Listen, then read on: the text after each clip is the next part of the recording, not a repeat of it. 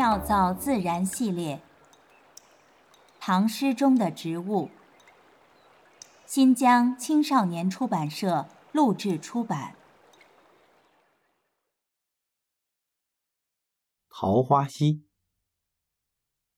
隐隐飞桥隔野烟，石矶溪畔问渔船。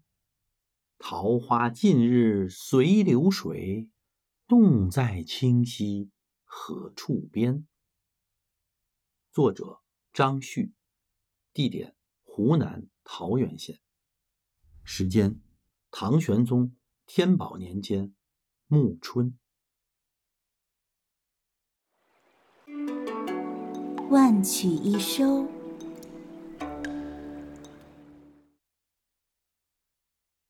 仅看这首清灵隽永的小诗，无法想象作者张旭是如何呼叫狂走、以头如墨，用发作笔而书的。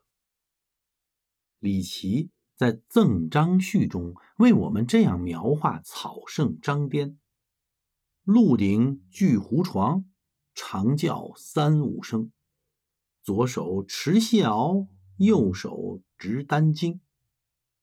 瞪目视霄汉，不知醉与醒。可谓栩栩如生，呼之欲出了。苏东坡评价张旭，作字简远，如晋宋间人，看的是很精准。魏晋的名士风流，十分切合张旭的狂逸风格，与其放浪不羁的精神状态不谋而合。晋宋陶潜，情志放逸，托怀高远，亦为张旭所喜。五柳先生生前即为自己写好祭文，文末云：“但恨在世时饮酒不得足。”凭此一句，便可被无酒不书的张长史引为知己了。自陶渊明《桃花源记》问世以来。这个尘嚣外的避世之所，为后世诗人提供了无尽的遐思与灵感。芳草凄美、落英缤纷的暮春时节，张旭也误入了一片这样的世外桃林。相传陶渊明笔下的桃花源位于湖南桃源县的桃源山下，溪流潺湲，桃树夹岸。中无杂木，水竹落花，不知张旭所见是否为同一片桃林，但其间真味颇为相同。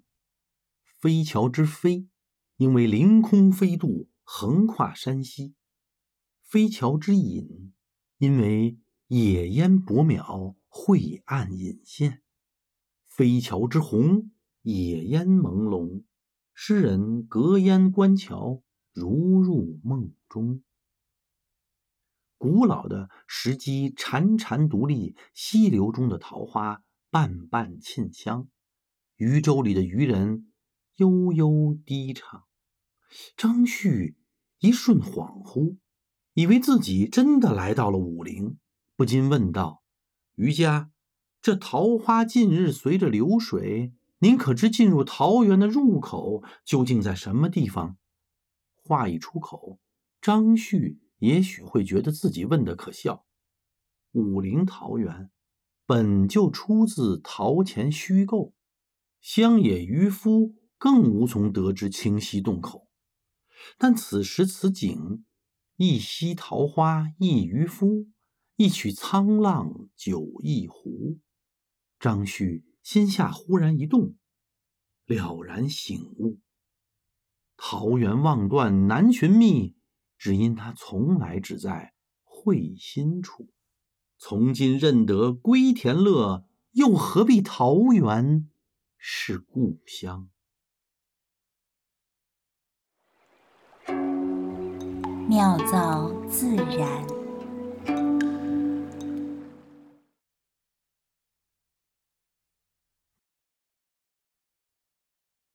桃树。是蔷薇科桃属的落叶小乔木，原产于中国，栽培的历史很悠久。后来逐渐传播到亚洲的周边地区，经由波斯传入西方。桃花的拉丁名称的意思就是波斯。现在桃树已经在全球的温带地区广泛种植，繁殖方式以嫁接为主。桃花花朵丰腴，色彩艳丽，雌雄同株，就是每棵树上的每朵花都是两性花。在通常的情况下呢，植物啊会尽量的异花授粉，也就是一棵树给另一棵树授粉，从而增加遗传的多样性。如果在花期将过，还没等到其他个体的花粉光临，那么花朵呢就会采用自花授粉的备用方案，确保后代繁殖。三叠纪之前的古老树种，很多都是雌雄异株，就是分成雄树和雌树。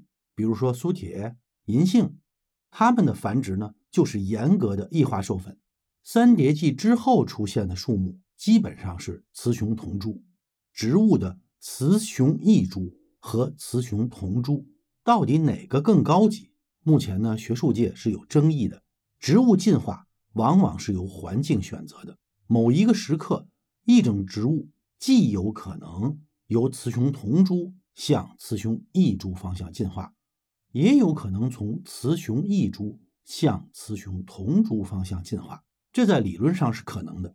总之呢，进化。是对环境的适应，越进化越适宜。万曲一收，妙造自然。